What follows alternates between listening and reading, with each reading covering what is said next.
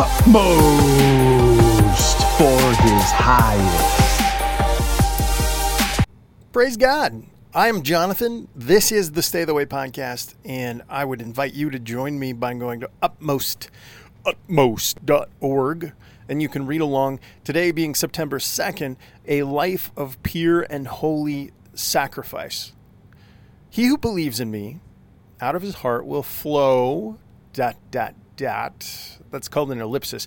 In John chapter 7, verse 38, we find out what will flow from us, and that's rivers of living water. Now, why did Jesus say that? Well, let's read. Jesus actually said, He who believes in me will realize, these are things that he did not say. He who believes in me will realize all the blessings of the fullness of God. But in essence, he who believes in me will have everything he receives escape out of him. You can't contain it.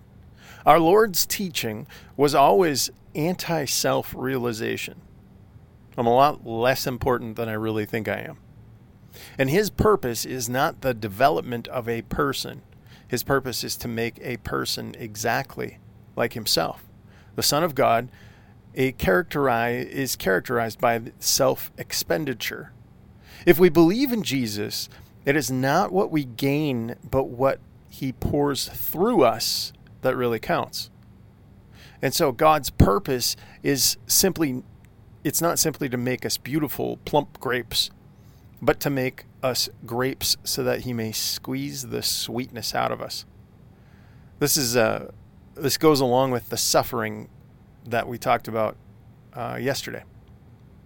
Our spiritual life cannot be measured, but by success as the world measures it, but only by what God pours through us. And we cannot measure that at all. I'm just, I'm not in a place to judge myself. And here he gives an example of when Mary of Bethany broke the flask of very costly oil and poured it out on Jesus' head. It was an act for which no one else saw any special occasion. In fact, there were some who said, What was this fragrant oil wasted? That was especially coming from Judas. But Jesus commended Mary for her extravagant act of devotion and said, Whenever this gospel is preached, what this woman has done will be told as a memorial, a memorial to her. We know that from Mark. Our Lord is filled with overflowing joy when he sees any of us doing what Mary did. That's just simple obedience.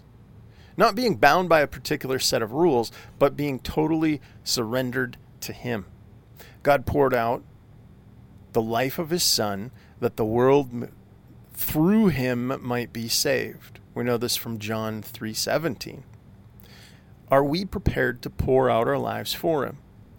He who believes in me, out of his heart will flow rivers of living water, and hundreds of lives will be continually refreshed.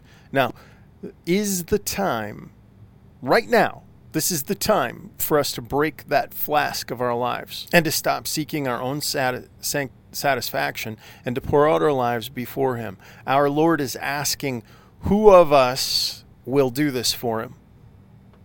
Now, if you're reading the Bible in a year, Psalms 137 through 139 and 1 Corinthians 13. That's the love chapter. Hey, God bless you. I pray you have a wonderful day and that this would uplift you and encourage you.